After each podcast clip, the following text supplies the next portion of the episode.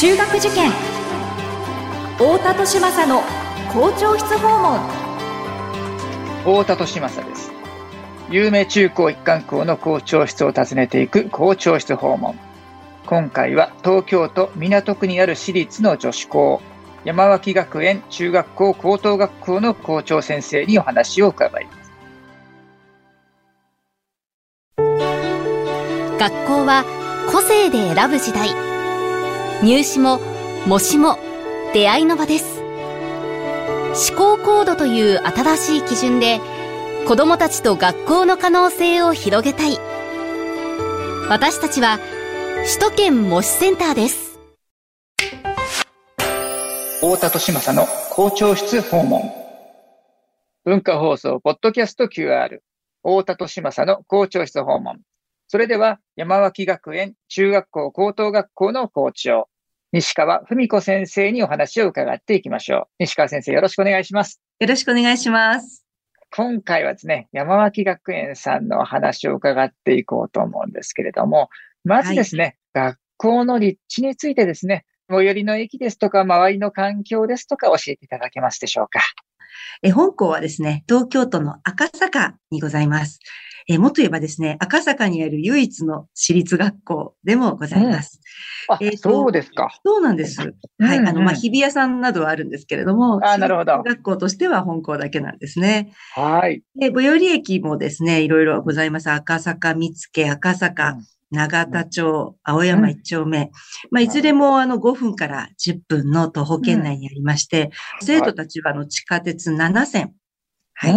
7線？はい。あの、通っているような状況で、場所はですね、あの、まあ、オフィス街です。あの、よく保護者の方から繁華街ではないですかというご質問いただくんですけれど、まあ、むしろオフィス街で会社員の方と一緒にですね、生徒たちは登校しているような状況です。目の前はですね、赤坂御所なんです。はい。はい。で、赤坂御所を挟んで、青山通りから一本入った静かなところにあります。ね。赤坂警察署があったりとか、はいはい、虎屋さんがあったりとかってね。そうです。虎屋さんのま、ね、まあ、裏と言いますか。ですよね。はい。あの、ご近所でよく使わせていただいております。えーえー、そう、だから、あの、赤坂御所があるから、まあ、周りやっぱりね、あの、ガチャガチャしてないんですね。すごく落ち着いた、はいそうですね。ですよね。はい。とても静かなところで、うん、まあ、あの、こんな立地にありながらですね、うんうん、都内の私立学校の平均面積の1.6倍ほどある。そうなんですか。はい。あの、大変広いですね。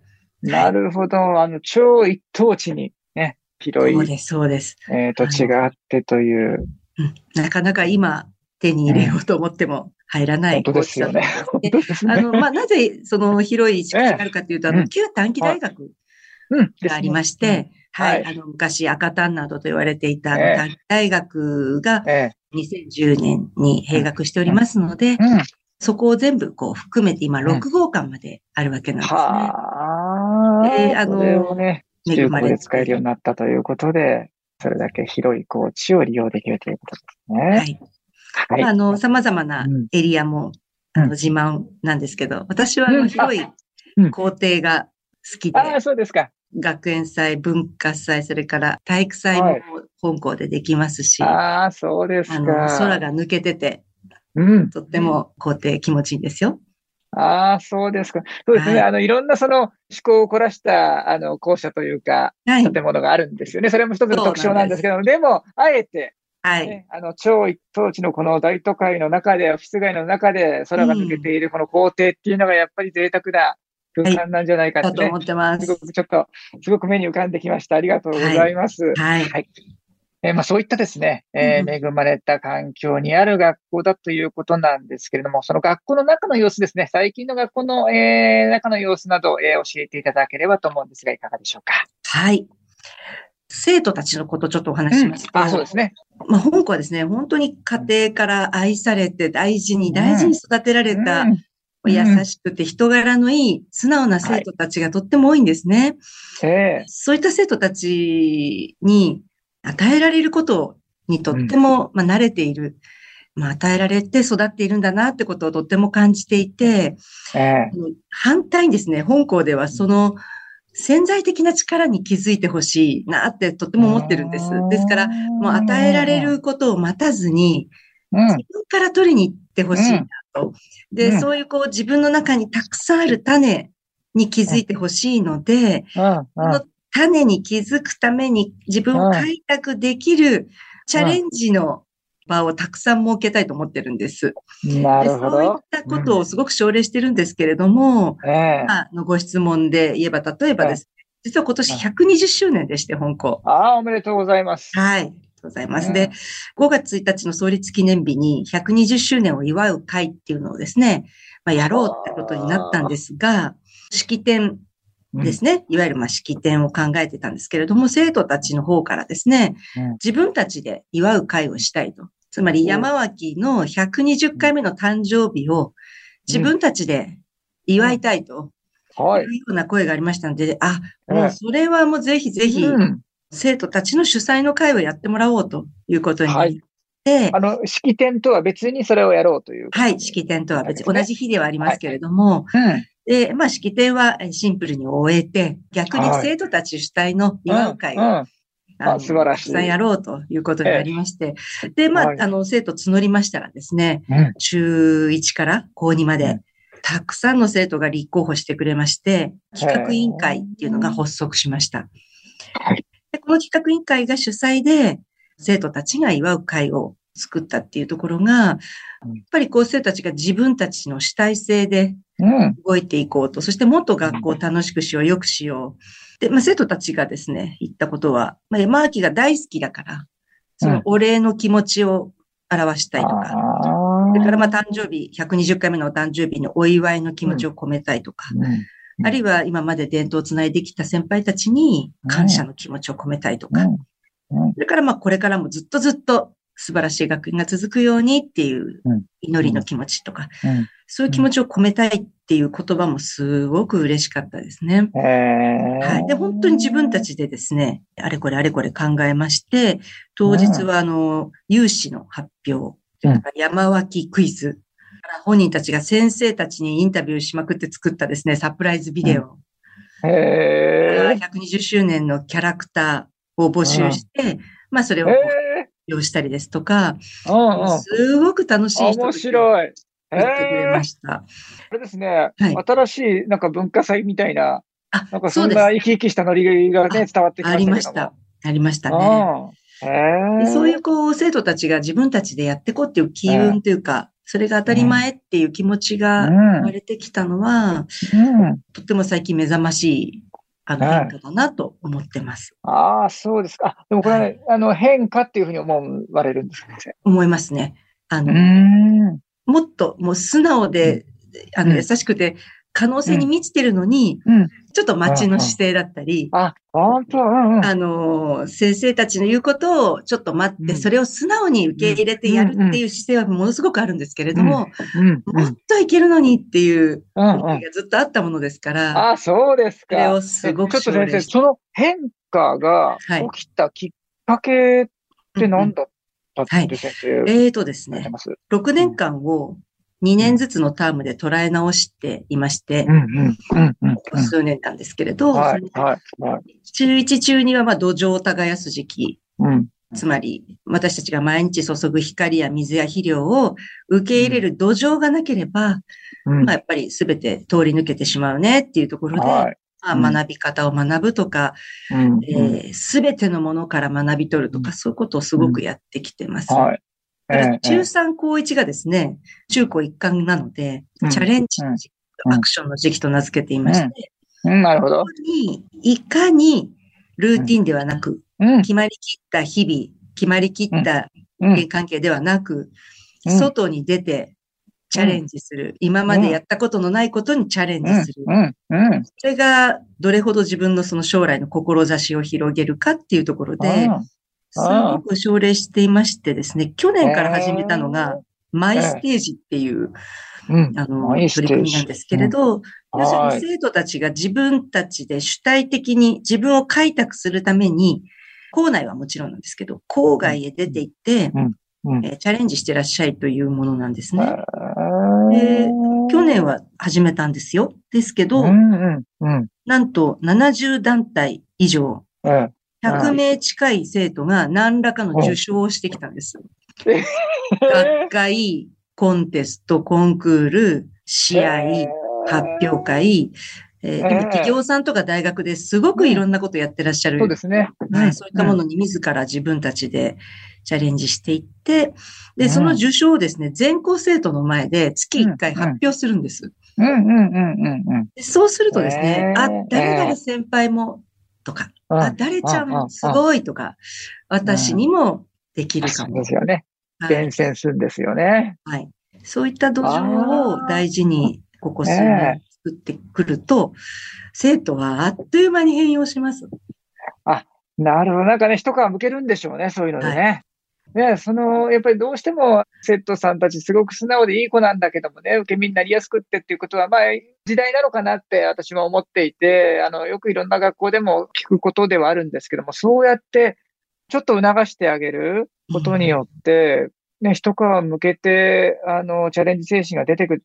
で、そしてその、まあ、中3高1っていうところをチャレンジアクションというふうに、えー、位置づけて、そのルーティンではないことをっていうふうに、その方針を学校として生徒さんたちに示したってすごくあの意味があることだなと思っていて、はい、やっぱここが、この中3、高1のこの部分こそ、その一貫教育の醍醐味じゃないですか。まさに、まさにそうですね。ね、あの、はい、そこで、あの、もう、言い方も難しいんですけど、あの、どうしても、これ高校受験とかあると、そこでこそルーティンさせられちゃったりするわけじゃないですか。そうなんです、そうなんです。で、そうじゃない、あなたたち自分のね、表現してみなさいっていうふうに、はい。いい意味で葉っぱをかけるっていうことが、こうやってすごくね、効果的に現れるんだって、すごく面白い事例だなって思ってですね。そうですね。ねこのいろんな教育のあの現場を私見て、あの、どういうことが生徒を変えていくのかっていうね、あの、あるいは生徒が変わっていくのかっていうことすごく興味があるんですけど、すごく勉強になりました、今。面白いですね。はい。教員とよく話すんですけど、うん、やっぱり生徒たちって私たちがびっくりするような変容を遂げるときってあるんですね。それは生徒によっても違うし、タイミングも違うんですけれども、それがですね、じゃあ何かって言ったときに、やっぱり目標を定めて、そこへ向かっていくときなんですね。で、それをうちはステージっていう、だからマイステージっていう。ああ、なるほど。本番一発ですよね、舞台。ですけれども、そこに向かって周到に準備して、うまくいくように、そして舞台に上がると。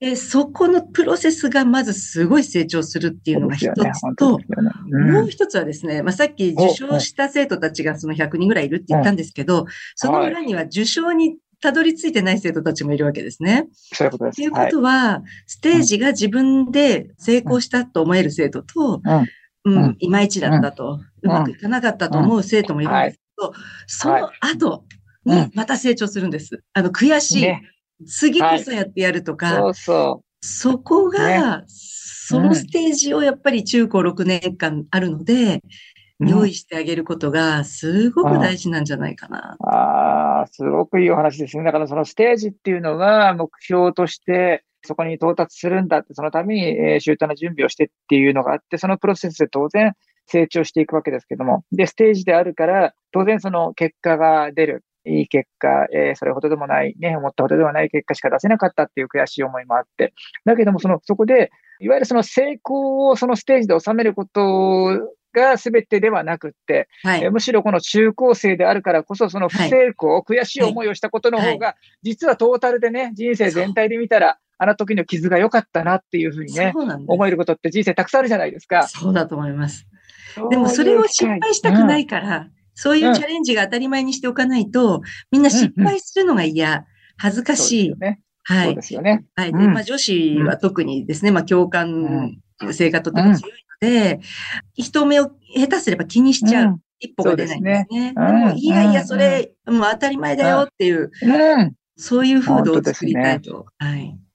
本当ですね。これ、や、学校だけじゃなくて、社会、今のこの社会全体に言えることですよね。この失敗が恥ずかしいことじゃないっていう。はい。はい、うん。そういう雰囲気がね、どうしてもその失敗を恐れちゃって何もできないっていう、挑戦できないっていうふうに、はい、これ大人もそうだと思うので、今。そうですね。すごくね、勉強になるお話だし。あとは、このあの番組、おそらくその中学受験生の保護者さんなんかもね、聞いてるっていうところで言うと、まさにこの中学受験っていうのもこのマイステージですよね。まさにそうです。私、説明会なんかでも、その中学受験のお母様方に、あの、親御さんに申し上げるんですけど、やっぱりあの、受験って大事なやっぱりステージ。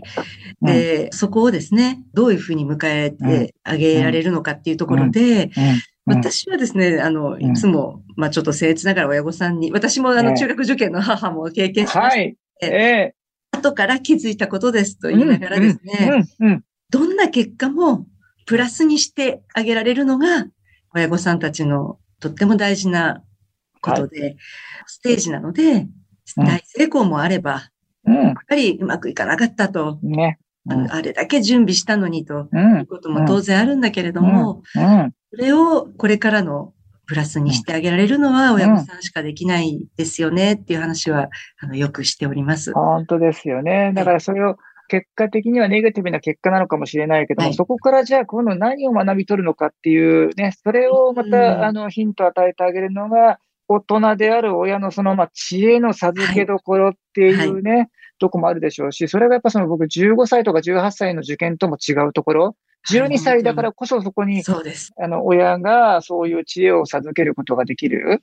18歳、15歳であったら、あもう私失敗したっていうふうにね、思ったら、なんか親が何言っても聞いてもらわないということがあるかもしれませんけども、12歳だからこそ、親がね、あの、どんな結果であれ、これはこれあなたがね、頑張った結果なんだよ、誇りに思いなさいって、例えばね、そういうメッセージを伝えれば、子供は素直にそれを受け取ってくれて、それが人生のお守りになるっていうこともあるでしょうしね。はい、それはね、やっぱりその中学受験にチャレンジする意味だなって、だからね、その第一志望に必ずしも受かる方っていうのは本当にごく一握りしかいないわけですけども、じゃあそれが失敗か、ね、恥ずかしいことかって全然そんなことはないんだよってね、そういう気持ちで中学受験に臨んでほしいなって私もね、いつも思っていろいろと書いてるんですけどもね、すごくね、それがね、この学校の中においてもね、マイステージっていう形で、はい、あの、行われてるってことをして、すごくね、嬉しく思いますね。はい。まあ、中学受験の親御さんって本当きついなと思うのは、うん、これも私も後から分かったことなんですけど、後から分かるんですよね。ネタ認知が育ってないんですよね。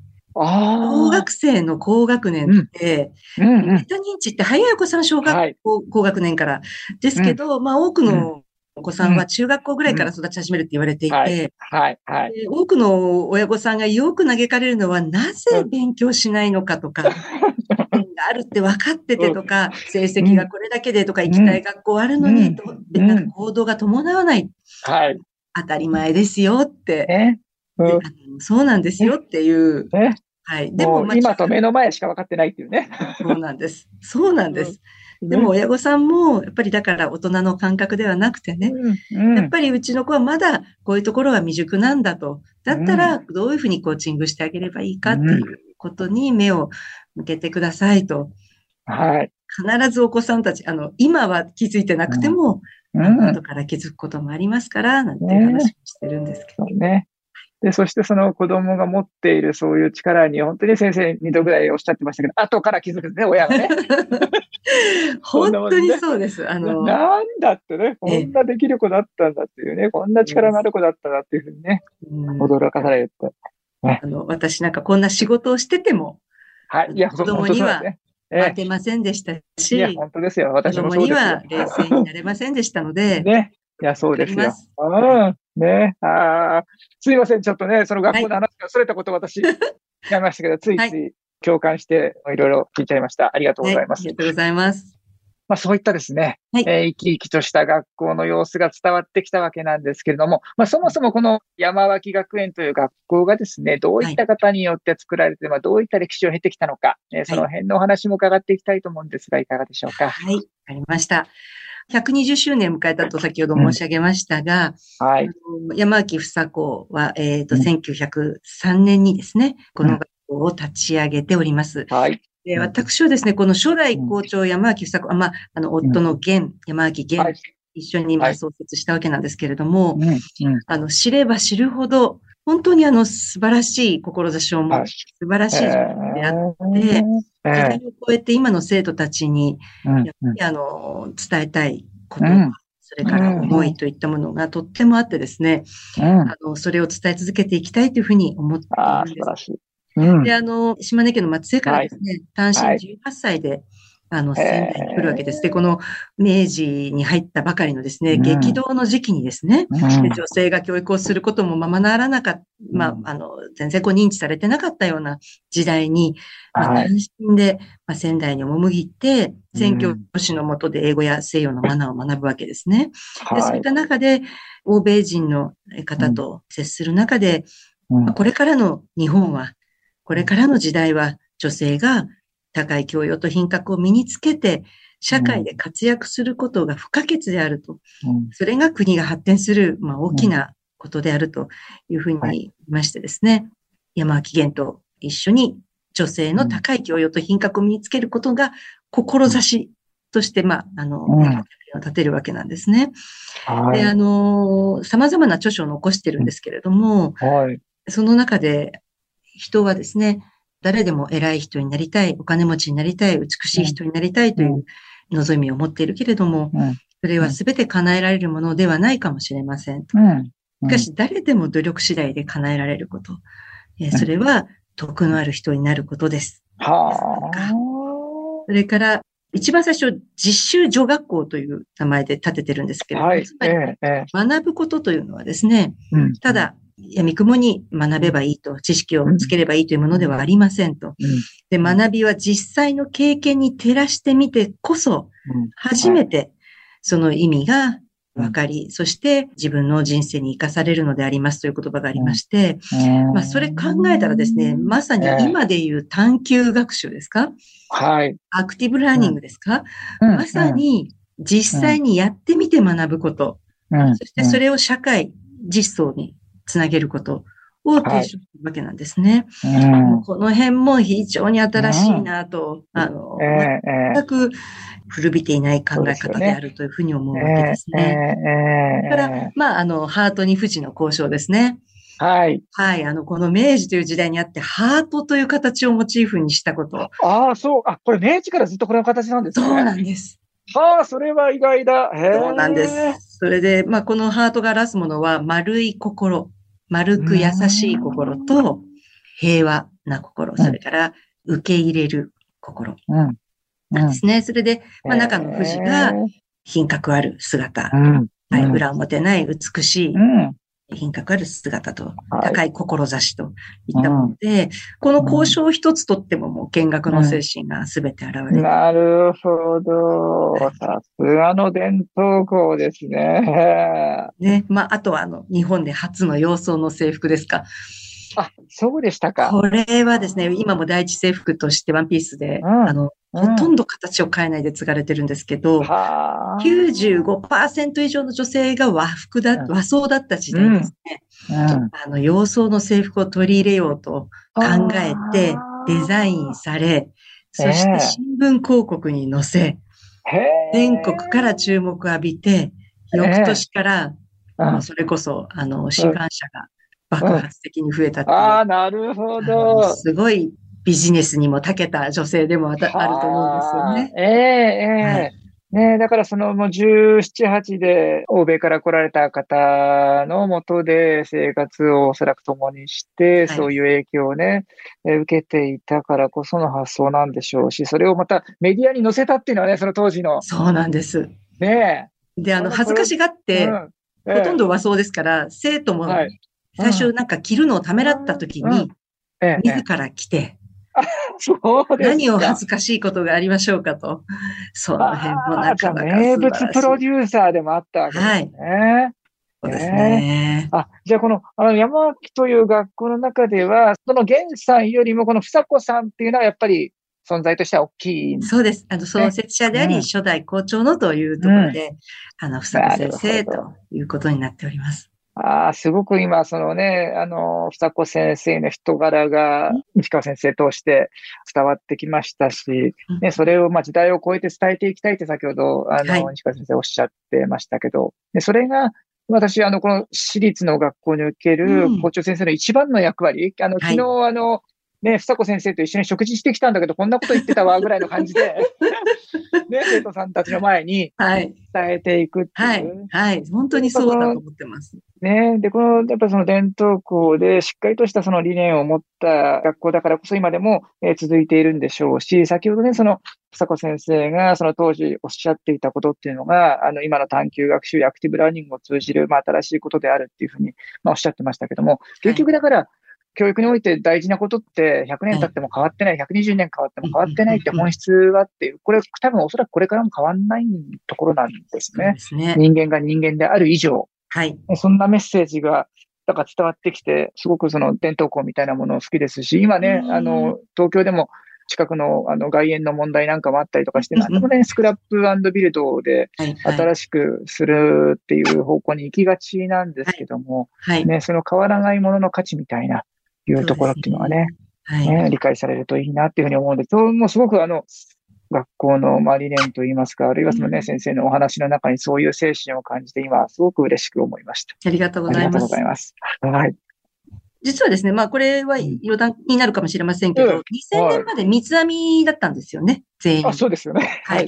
で、2000年に、まあちょっとさすがに時代のあれでやりましたけど、どええ、あの、面白いのはですね、今、あの、で制服もものすごくたくさんバリエーションがあるんですよ。はい。うん、でも生徒たちはですね、誰も言わないのに、うん、今も大事なイベントにはですね、このワンピース第一制服って言うんですけど、と三つ編みするんですよ。へこれはですね、不思議だなと思って、なんかあの、そういう気持ちなんですかね。こう、最後のあの合唱祭はですね、中3生なんかみんなそれやってますし、高校3年生の体育祭もですね、最後のダンスなんかの時も、うん、はい、あの、アメリカはみんな三つ編み編んできてですね、はいはい、なんかこう、そういう繋いでいきたい気持ちって生徒の中にも、いや、だなと思って。あ、本当おっしゃる通り、その繋いでいきたい気持ちなんですよね。うん、うん、うん。だからまあ、言葉にしちゃえばその伝統っていうことなんでしょうけれども、はい、何かその形のない無形の文化に対する、あの、イフのね、みたいな憧れみたいなものっていうのがあって、で、この気持ちを伝えていきたいっていう、それこそが、あの、伝統そのものの形が大事なんじゃなくって、何かを私は受け継いだと。で、それをやっぱり、つなげていきたいっていう気持ちを持つっていう、これ理屈じゃないところでの。そうなんです。理屈じゃない。人間の営みだと思うんですよね。すごく私は嬉しく、好ましく見てるんですけれども。うん。で、その感受性があるって人間としてすごく僕大事なことだと思うんですよね。はい。うん。いや、これ理屈じゃなくって大事なもんだっていう。で、これは受け継いでいかなければいけないもんだっていう。うん、これ損得感情とか経済合理性とかって言ったら説明できないことですからね、これね。うん。本当にそうだと。ああ、はい、すごくいいお話を聞かせてもらいました。はいありがとうございます。まあ、すごくね、今いろんな話を聞いてきたんですけれども、はいはい、えー、その山脇学園らしさみたいなものをです、ね、何かその一般のご家庭でも取り入れるヒント、はい、子育てのアドバイスみたいなものをいただければと思うんですが、いかがでしょうか？はい。先ほどから言ってます、その志って言葉なんですけど、うん、まあ、本校ではその、はいまあ、ふさこ先生から引き継いでいるその志ですね。1600人本校生徒いるんですけど、1600人いれば1600通りの一人一人の志があります。で、それを6年間で育てるのが、まあ、本校の志です。はい。で、お子さんってたくさんの種、志の種を持っているんですけど、で、うちの学校入学されますが、どんな種を自分が持ってるか、あるいはいつ、どんなきっかけでそれを見つけられるかってことは自分でも分かってない。もちろん親御さんも分かってないと思うんです。で、例えばですね、藤井聡太さんとか、まあ、あの、大谷選手みたいにですね、幼い頃から秀でた才能を開花させる人もいますけれど、多くのお子さんは自分は何が得意なんだろう、何をしたいんだろう、わからないまま学生時代をなんとなく過ごしてしまう。そうすると、親御さんはいろいろ言いたくなりますね。ちゃんと考えてる。の。あなたはこれが向いてるんじゃないの、はい、あるいは学校選びも、あの学校がいいわよとかですね、ついつい言いたくなるわけです。はい。でそうなるとお子さんは自分がやりたいことではなく、親御さんの希望を叶えようとするようになるわけなん。ですね。で私はですね、これからブーカ、まあ、あの、不透明で不確実で未来、変化の激しいと言われるその未来の社会で活躍するためには、どのような状況においても、自分で最適解を求めて、自分の人生を自分で主体的に選択していける力が大事なんじゃないかと。つまり誰かに決めてもらったり、うまくいかなければ人のせいにするようなことではなく、自分で突破していかなきゃいけない。という時にですね、やっぱり先ほどお話しした、目標を持ってそれに向かっていくチャレンジ精神。うん。マイステージですね。はい、舞台に上がっていく、そのステージ、それをですね、たくさん踏ませてあげたいし、ご家庭でも、その気持ちを持って、難しいんですけど、見守っていただきたい。